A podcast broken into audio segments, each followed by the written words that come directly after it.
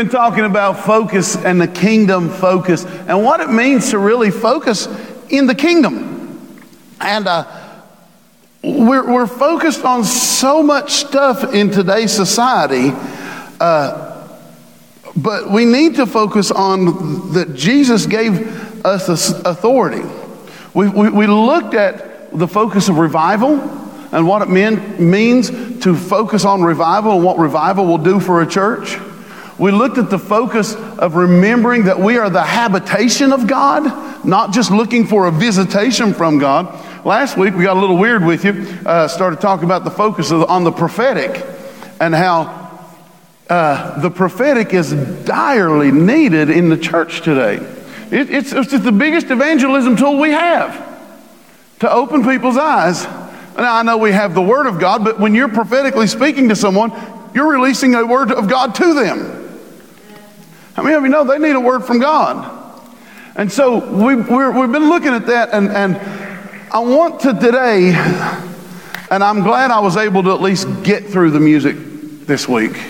Last week I couldn't even get, get through it. I was, I was a complete, utter mess. Um, that's all right. I'll drink from that bottle every day. Uh, but today I want to focus on something that, and if we and let, we focus on revival, we focus on being the habitation of God, we focus on the prophetic, but unless we understand what we're going to talk about today and get this focus, none of it really matters.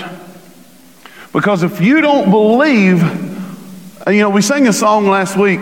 Uh, by uh, Godfrey that says, Do you believe what I believe about you?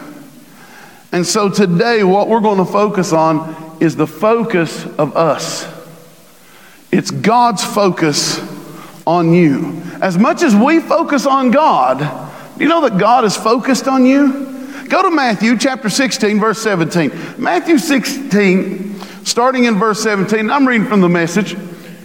Uh, Matthew 16, verse 17. And Jesus came back God bless you, Simon, son of Jonah. You didn't get that answer out of books or from teachers. In other words, God spoke to him a word. He said, You didn't get that answer from books or from teachers. My Father in heaven, God Himself, let you in on this secret of who I really am. And now I'm going to tell you who you really are. See, Peter didn't know who he was. He was all focused on God, but sometimes we can lose sight of how God focuses on us. And he tells Peter here, he said, You know who I am, but I need to tell you who you are. And he begins to tell him, he said, You are Peter or Petra. It's a rock. And on this, and this rock, and this is the rock on which I will put together my church. A church so expansive with energy that not even the gates of hell will be able to keep it out. Now remember, Peter didn't understand church as a steeple and walls and a gathering. What he understood was the word ecclesia, which is a calling or a summoning of people into a place to, uh, uh, um, to govern. It's, Peter understood when he said, Hey, you are the ecclesia, he, wouldn't, he understood that was a political term. That was a governmental term. That wasn't a churchy religious term. We've turned church into churchy religious when the word church and actually should have been us taking our rightful place and our authority in the kingdom of heaven and bringing the kingdom of heaven to the earth and ruling the earth from this position of the kingdom now. And people say, well, you're one of those kingdom now preachers. Absolutely. So was Jesus. I don't know why that became a bad word or why that became some weird thing. But he said, You are the church. You are the ecclesia. You are the one, the ones who are covered. It's a legislative assembly. It's a political term. It's a governmental term. And, and, and we have to remember that we are a governing body. God has given us Cambridge. Now, I know we have tentacles into Caldwell and, and, and, and some of these other, other places. But from this place right here, God has put inside of you and I the authority to govern from the position of heaven. And unless we, yeah, and unless we govern from the position of heaven, we're always going to just act like mere men.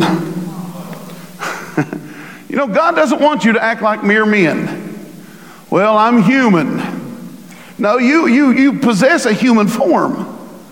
But you, this form is simply to house the presence of God. Okay? I see I started to get into my message earlier, but look at verse 19. And that's not all. You will have complete and free access to God's kingdom. You will have complete and free access. When? Now. It's now. You have complete and free access to God's kingdom. Look what he says keys to open any and every door. Amen. Glory, folks. Do you realize that nothing is withheld from you? The word says that God will withhold no good thing from his children. Well, if the door's locked, guess what? He's given us the keys to open any and every door. Uh, there's, there's a young man in the Cleveland, Akron area, somewhere up that way. And I met him a few months ago, or maybe close to a year now. And uh, the Lord had a word for him. And, and, and when it was, I, it was, I saw him walking down a long corridor with doors on each side. And, and, and the Lord began to just reveal some things. But in that, he held a big key ring. And off of that keyring, he could just go and just open any door he wanted. Why? Because the kingdom of heaven is not shut up to you. The kingdom of heaven has not become shut down to you.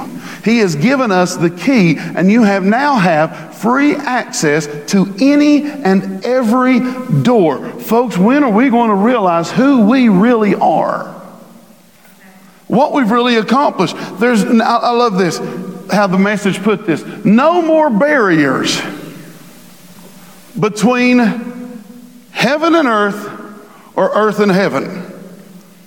If there's no barriers, then that means we're all in the same place. Come on. So, where's the kingdom at then? Kingdom's right here. And who are the ones that's set to rule and reign in the kingdom? It is you. He said, a, a, a, a yes on earth from you is a yes in heaven. A no on earth is a no in heaven. King James Version says it this way So, whatsoever you loose on earth shall be loosed in heaven, whatever you bind, bind on earth shall be bound in heaven. I know those are flipped, but, but see, we've got to understand that the ability to operate within the kingdom lies solely in you. We're begging for God to come down and do something, and God has already released to you everything needed to operate in this life. And, and, and I don't know how many times I've heard people say these kind of statements. I feel like I've lost sight of myself. I don't know who I am. I just, I just, I just don't know who I am. I need to find myself again. Hmm. I don't even recognize myself anymore. I've looked in the mirror and thought that a time or two. You know what those words are? Those are words from a person who, have for, who has forgotten who they really are in Christ and who God really has sees them to be and how God really wants them to operate in this earth. And so they operate from a position of, I'll just take whatever's dealt to me. I'll just take whatever hand is dealt to me. You just deal it out life. I'll take it, suck it up, I'll go on. You know? when God says, I've given you the keys of the kingdom to open any and every door. Matter of fact, there is no more now any distance between heaven and earth. It is a absolutely cross in and out place. But what happens to people when we forget this? Well, what they do is there's a word for it, and it's called an inferiority complex. Okay? And, and, and a complex is just something that you believe about yourself, but God has an answer to your complex. Okay? Inferiority means this inferiority is a lower state of dignity, age, value, or quality. So if we have an inferiority complex, then that means we believe about ourselves. It's not doesn't matter what you believe about God at this point. Come on, somebody, come with me. Doesn't matter what you even believe about God at this point. If you have an inferiority complex, whatever you believe about God, you will never operate in the things you even believe about God because you don't feel that you are valuable or that you are high enough quality to operate in those things. And so we develop an inferiority complex where we wonder, am I really who God says I am? Can I be what God says I can be? Can I do what God says I can do? I just don't think so because because I see my faults, I see my failures, I see my addictions, I see my. Mm. And so we begin to have this opinion of ourselves.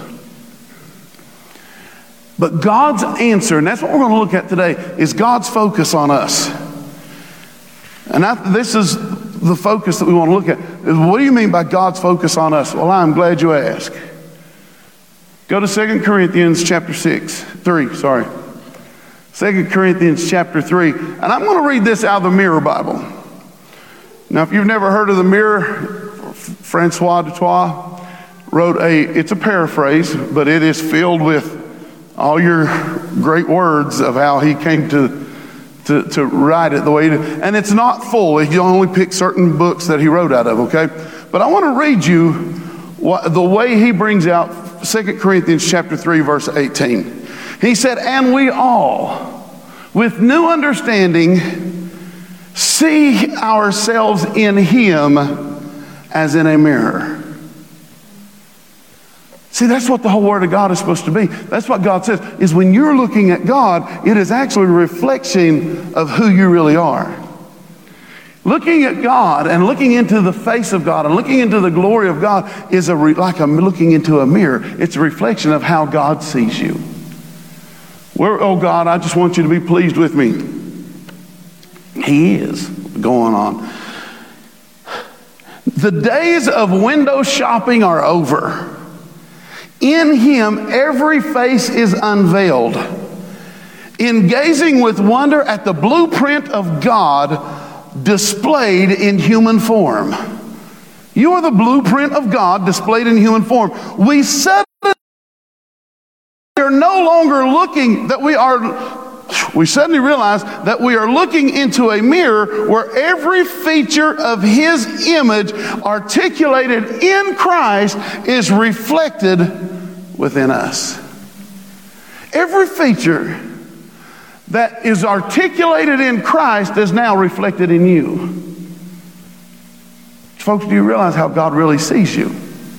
He sees you as as much a son or daughter of God as Jesus is considered a son of God. It's articulate. You are the reflection back of God. When God looks at you, it's like He looks inside of a mirror. So, what does God look like? He looks like you. When you look in a mirror, you're seeing that reflection of the divine. But wait, is God male or female? Yes. He created man in his own image and then he created a woman. Do you know that there's even references about the Holy Spirit that are actually on a maternal side? So much so that some early folks would actually refer to Holy Spirit as female. Now we know that God's neither male, female, it's, it's bigger than that. now let's keep going. The Spirit of the Lord engineers this radical transformation we are led from an inferior mindset to the revealed endorsement of our authentic identity, being led from glory to glory. I think way King James says it. This is how God does. When we look into the mirror and we look at Him and we begin to see that it is actually a reflection of who we really are, who He really is, that we are every feature that was articulated in Jesus, He now articulates in and through you because of the presence of God in your life. And now that you see, when you look in a mirror, you should no longer see just Cassie. You should no longer see just Renee. When you look in, understand that you are actually looking back at the reflection of God, that He is in you, and everything that has been articulated in Christ is now articulated in you. And when God sees you, the focus of you looks like Him. That's who He made you to be, that's who He wants you to be. As, as many of you know, I had a, a, an aunt to pass away yesterday who was more like a grandmother to a lot of us. And I, I think one of the biggest things that I ever learned from her is to see God in everyone. And that's what she, that, that was her whole goal. Is uh, and it doesn't matter how bad they acted. Oh, it's okay. She, she sounded so much like Jesus at times, like they don't know what they're doing. if I probably took anything big away from her, it'd be that. Why? Because we got to understand. See, we'll treat people differently if we focus on people the way God focuses on us. And unless you understand that God, uh, you, we have to come out from under our inferiority complex where we think we're not good enough. We think we're of a lower value than someone else. We think we're not as good as so and so. And unless we come to the fact that when we look in the mirror, every feature that has been articulated in Christ is reflected back at us, and we are viewing the visible image of God. Only then will you really begin to walk in this type of authority because you know that type of authority belongs to you. I want, look at that last part again. It's the Holy Spirit that engineers this radical transformation. We are led from an inferior mindset to a revealed endorsement of our authentic deliveries. Anybody ever heard of Jake Hamilton? Praise and worship leader? You should. Ah, good. Adra and Dee. There's a line in one of his songs that says, I become what I focus on. So my focus is you, God. I become what I focus on. And so my focus is you, God. At the end of this message, we're going to take about five minutes and worship to a song. And, and, and I want you to really prepare your heart right now for what God's going to do in you. Because I believe that we are headed into a time where God is going to begin to reveal to you who you really are, and you are going to begin to start taking authority over some things in your life that feel like has been completely out of control. And the only reason they've been out of control is because you don't think you have the ability to change those things. Romans chapter 8. It's still okay if I continue teaching, right? I've taught more in the last four weeks than I've done almost four years here. Romans chapter 8, verse 15 from the Passion Translation. He says this He says, And you did not receive the spirit of religious duty. I love how that's translated there. You did not receive, if you're reading King James, the spirit of bondage he says, You do not receive the spirit of religious duty leading you back into fear of never being good enough. See, that's what Romans 8 was all about finding who you are in Christ. That's why he says at the end of it, What shall separate us from the love of God? Well, nothing can separate us from the love of God because God is laser focused on you. He said, So you have not received the spirit of religious duty, that's what religious duty does. It leads you back into fear of never being good enough. But you have received the spirit of full acceptance. King James says the spirit of adoption. Carrie and I was talking about that this morning about adoption. being fully accepted. Well, see, when someone is adopted, especially in, in the Jewish culture, it is fully, they can't, you really can't be unadopted. You're always going to be a part, whether you like it or not. And I love how the Passion Translation does that there. We have received the spirit of full acceptance, enfolding you into the family of God. You will never feel orphaned or as he rises up, for as he rises up within us, our spirits join him in saying the words of tender affection. King James says, Abba, Father. Beloved Father. It's the same as saying daddy, papa. It's a term of affection. Verse 16. For the Holy Spirit makes God's fatherhood real to us as he whispers into our inner, inner, our innermost being, you are God's beloved child. You're not trying to become God's beloved child. I'm telling you right now, if John was to baptize you, there would be a dove fly straight out of heaven, light on your shoulder, and you would hear the voice of God speak over you. This is my beloved in whom I am well pleased. Why? Because the features that were articulated in Christ are now articulated in you, and looking at Him is like looking in the reflection of who we really are. He told Peter, You know who I am, now let me tell you who you really are. And since, verse 17, and since we are his true children, we qualify to share in his treasures. You know, how many of you know God has treasures? And you are qualified to share them.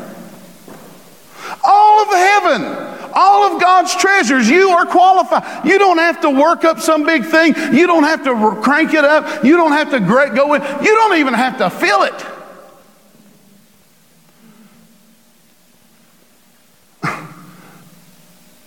Come on. But our problem is we don't know it. And we're waiting to feel it. God's not worried about you feeling it, He wants you to know it. Church has got this thing completely wrong, Kevin. We try to be, make everything emotional.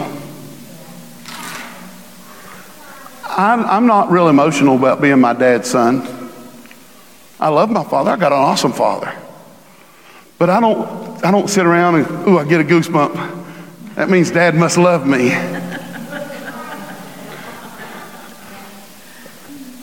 Oh, I, oh, I just want to lay down here.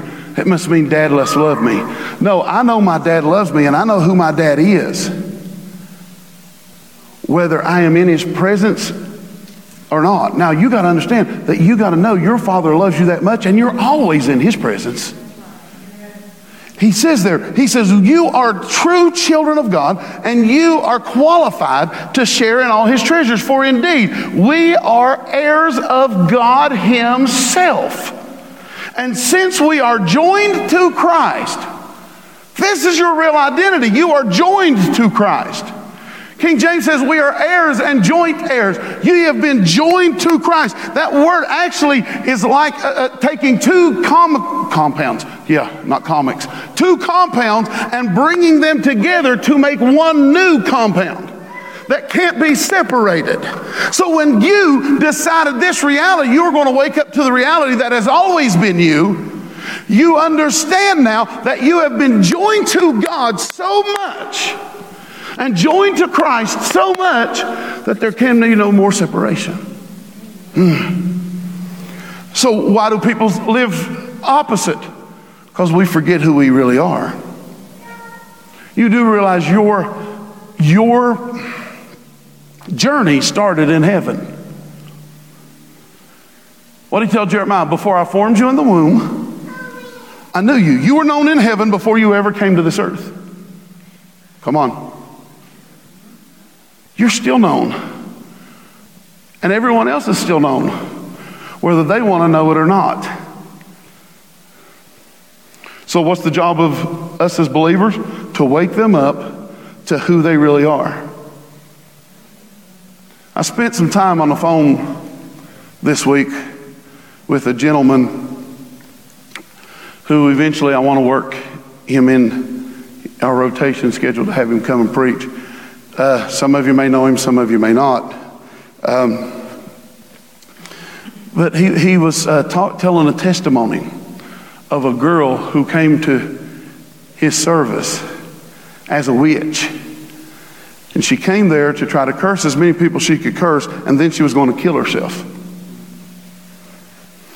And he began to tell her, See, you might identify as a witch, but there is another identity that is in you that you have just need to wake up to, and how God is wanting to wake this identity up in you because it's already there. And you know, long story short, he's given a testimony, so you know how it turns out. But we've got to come to the point where we just need to wake the identity up in people. But you can never do that as long as you, if you don't ever know your real identity.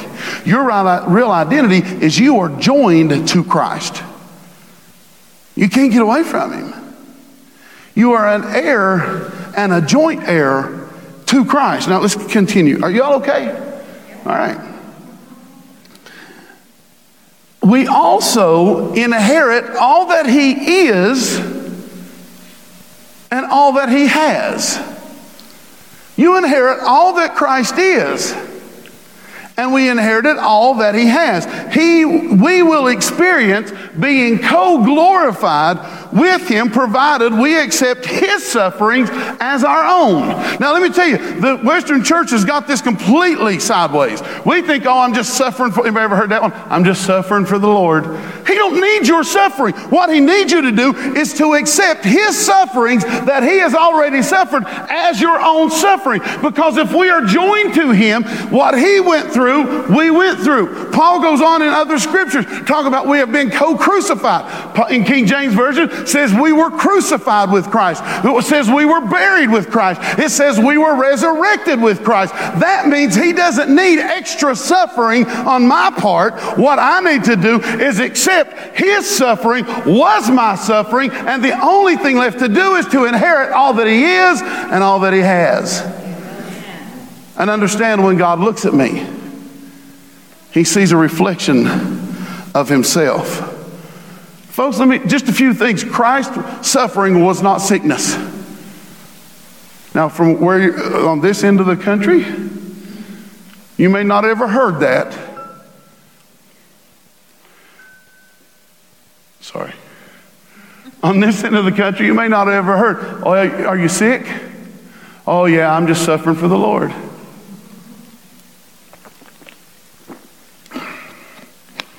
He don't need your suffering. And besides, that would never be one of his sufferings because you can't find the scripture where he was sick. He wasn't broke. Contrary to popular belief, Jesus was not broke. He had a treasurer, had so much money in a treasurer, his treasurer stole from him. It's time to start to quit teaching this stuff. You take a few scriptures out of context. Matter of fact, if you look, he wasn't homeless either. Well, the Son of Man has nowhere to lay his head. Read that in its fullness. He wasn't homeless. Mark chapter uh, 2 talks about he was in his house. You know, you know when the men lowered the, the man through the roof? You know whose roof that was? That was Jesus' roof. It says, and in, in, Mark chapter 2, verse 1, it says, and Jesus, when they heard that Jesus was in the house, the original writing of that meant, said was in his house. Verse 15, when he's getting ready and he goes out and talks to Matthew, it says that Jesus was at his house and he decided to go out and uh, take a walk along the lake. And, and he went out and took a walk along the lake. He ran into Levi. And he said, Come back with me. And the next thing says, and when he was in his house, he looked at Levi and said, Follow me. He said, What? He said, Okay. And so well, let's follow him. Where did he go? He says he went back to his house. so us being homeless is not glorifying Jesus.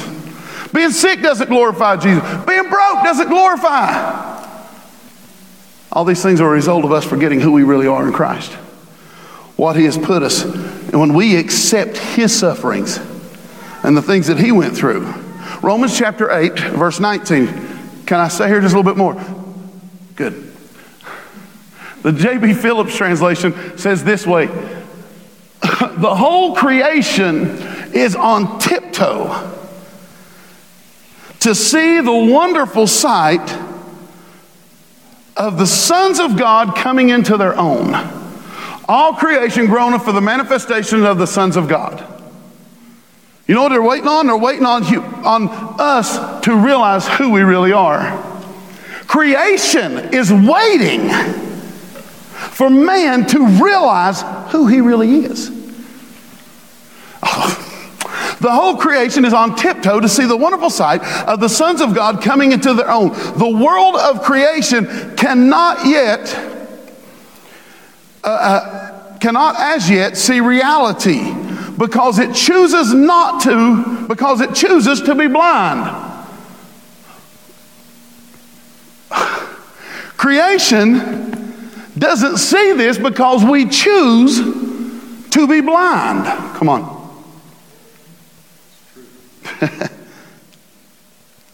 but because God's purpose has been, it, because in God's purpose it has been so limited, yet it has been given hope. And the hope is that in the end, the whole of created life will be resurrected from the tyranny of change and decay and have its share in that magnificent liberty which can only belong to the children of God. All of creation is going to have that magnificent liberty that belongs to us. Verse 22. It is plain to anyone with eyes to see that at this at the present time all created life groans in sort in a sort of universal travail. It is plain too that we have a foretaste of the Spirit and are in a state of painful tension while we wait for that redemption of our bodies. Even this thing we live in that eventually dies gets overhauled.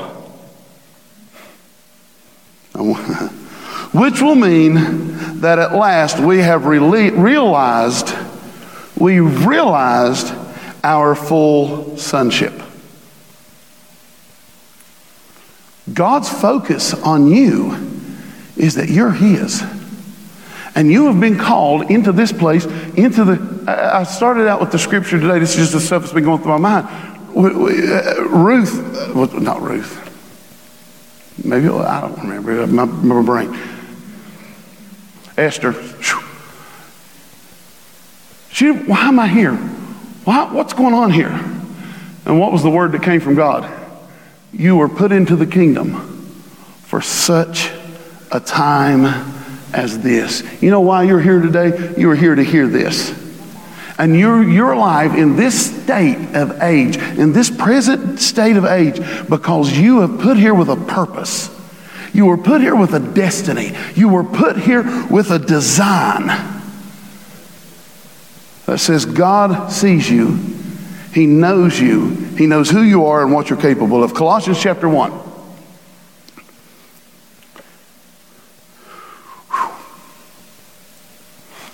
Colossians chapter 1, verse 13 through 14. And again, I'm reading from the message on this one too. God rescued us from dead end alleys and dark dungeons. He set us up in the kingdom of the Son he loves so much. He has brought us and translated us into the kingdom of his dear Son. The object of his love, you are now placed in that kingdom. You're not trying to get to that kingdom, you're in there now. You have been rescued from dark end alleys and dungeons. From dead end alleys and dark dungeons, he set us up in the kingdom of his Son, whom he loves so much, the Son who got us out of the pit. You're not in the pit. The Son got us out of the pit. The Son who got us out of the pit we were in, got rid of our got rid of the sins that we were doomed to keep repeating. He brought you out of all that. Well, then why do I keep finding myself falling into the same trap and the same thing over and over and over again? Because you don't realize you have no, you've, been, you've already mastered it. Now, here's where people get shaky. What did Paul say? That sin no longer holds dominion over you, which means you don't have to sin. That's where people start struggling. You mean I can live a life without sin? You can live a life without sin. He has given you dominion over sin. He's brought you out of that sin that you were doomed to keep repeating. But why do I keep falling in? I don't know. You tell me. Maybe it's something you don't believe about yourself. Maybe there's something that's in there that you don't feel that you're worthy enough. Now, dealing with addiction people, addicted people, addiction people, dealing with addicted people for as many years as I did, you know what one thing I learned? You know why a lot of times people just keep using? Because they don't want to feel the shame of using. Anybody here struggled with addiction? Am I lying? Oh, there's shame. Well, I know how to forget shame. I know how to not feel this. Whatever. We do the same thing. We don't understand who God has made us to be. We don't we haven't come to the awakening of this reality of who we are in Christ, and so we try to find things to hide the but isn't that what Adam did? Here, eat the fruit. Ooh. So let me see it wasn't enough. See, we think he just hid. He tried to hide his own sin first. He went and sewed fig leaves together. Fig leaf is one of the most naturally itchy coverings because every attempt we do to try to hide ourselves and hide who we really are and hide our mistakes only brings more pain. And God comes down and then he goes and hides. See, he's always tried. So this is it's, it's, it's same it's that same cycle. So he brought us out of that. He has set us into the kingdom of his dear son. You are set in the kingdom now. Now, I'm going to keep going here because we're almost done. I just got to lay some scripture on you today, folks, because until we, fo- until we get the God's focus of us, the rest of it's never really going to matter because we're never going to really do it. Because we'll think we're, it's unattainable to get. First John chapter 3, you still with me for a little while longer? It feels, y'all are quiet today. Uncomfortable quiet. I mean, it's a good thing I'm never uncomfortable. John, 1 John chapter 3, verse 1. And what a marvelous love, this is the message, what marvelous love the Father has extended to us just look at it. We're called the children of God. That's who we really are. But that's also why the world doesn't recognize us or take us seriously because it has no idea who He is or what He's up to. But, friends, that's exactly who we are children of God. And that's only the beginning. Who knows what we, how we'll end up? What we know is that when Christ is openly revealed, we will see him and in seeing him become like him. Why? Because then our eyes will be opened. And when our eyes are opened and we look in the mirror, we can really see who we really are. And we will finally realize it's been this way all along. Do you realize the word tells us why people aren't following God? I can tell you right now why people are not following God. The word says, Ted, you might have to help me with the reference because it just went through me and I can't remember. The word says it is that the enemy in this world has blinded their minds to this glorious hope. It's not that they aren't already, it's that the enemy has blinded their minds, blinded the mind's eye to who they really are. And by operating inside of that blind sight, they're now operating outside of who they really are. They're trying to operate in an identity that is not really theirs. Mm. Romans chapter 5, verse 17. Death once held us in its grip. Death doesn't even hold you now. You just talked about having an aunt that died. We, Dee and I was talking about it yesterday. She, she said she was here cleaning the house and or cleaning the church yesterday and thought, well, it's a happy death day. And I thought, no, that's actually just a, it's really a birthday. It's a transition. It's a transition from this dimension reality into that dimension reality, and there's really no separation between the two. Death once held us in its grip, and by the blunder of one man, death reigned as king over humanity. But now, how much more are we held in the grip of grace and continue reigning as kings in life? That's where he wants us held. Reigning as kings in life. Enjoying our regal freedom through the gift of perfect righteousness in the one and only Jesus the Messiah. Everything that was articulated in him is now reflected in you, and by so we should be reigning in life. Why aren't we? Because we don't have God's focus on ourselves. And when we don't focus on ourselves the way God focuses on ourselves, we'll never focus on somebody else the way that God focuses on them. He's never going to ask you to do something that He hasn't already provided for you to do.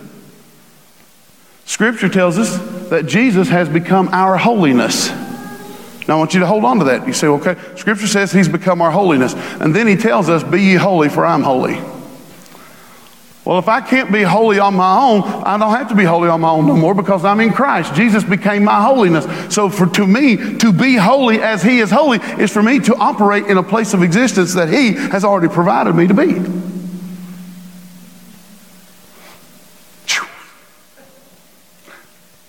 I'm telling you folks, you are so much better off than you think you are. If we would just grab it. Ephesians chapter 2. Verses 4, starting verse 4. Ephesians 2, verse 4. But God still loved us with such great love. He was so rich in compassion and mercy. Even we were dead and doomed in our many sins. He united us into the very life of Christ, saved us by His wonderful grace. And while we were yet sinners, Christ died for us. While we were still doomed in our own sin, He united us. Well, when did He unite us in Christ? Well, the Word tells us that Jesus was the Lamb that was slain from the foundation of the world. Ephesians says that we were chosen in Him from the foundation of the world. That unity in Christ has always been part of it. Jesus came to open the eyes to the reality of who we really are. And we killed him for it. In our blinded state. Oh.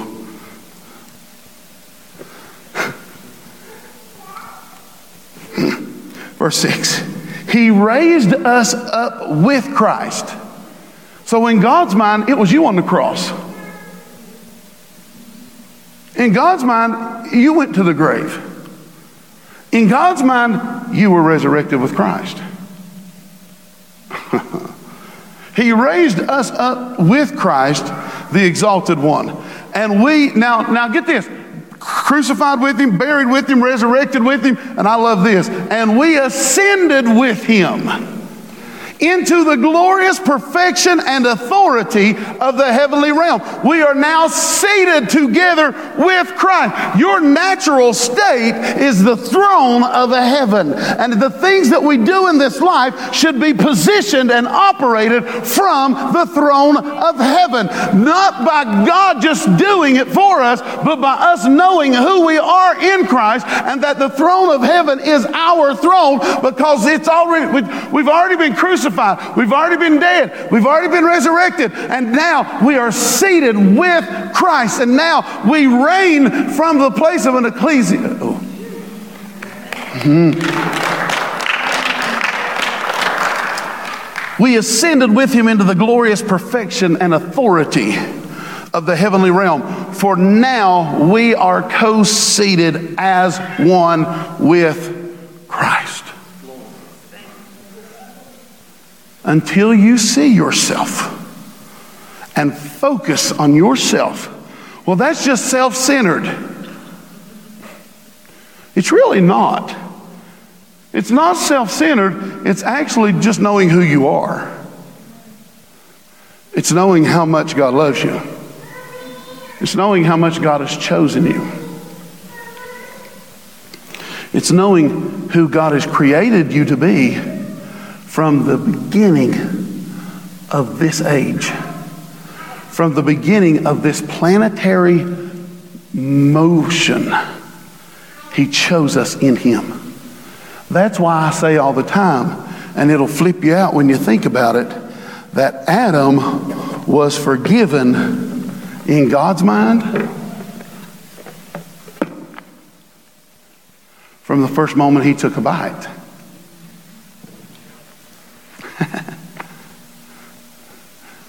oh, folks, do we understand? Do we understand? No, we don't. But we're going to get there.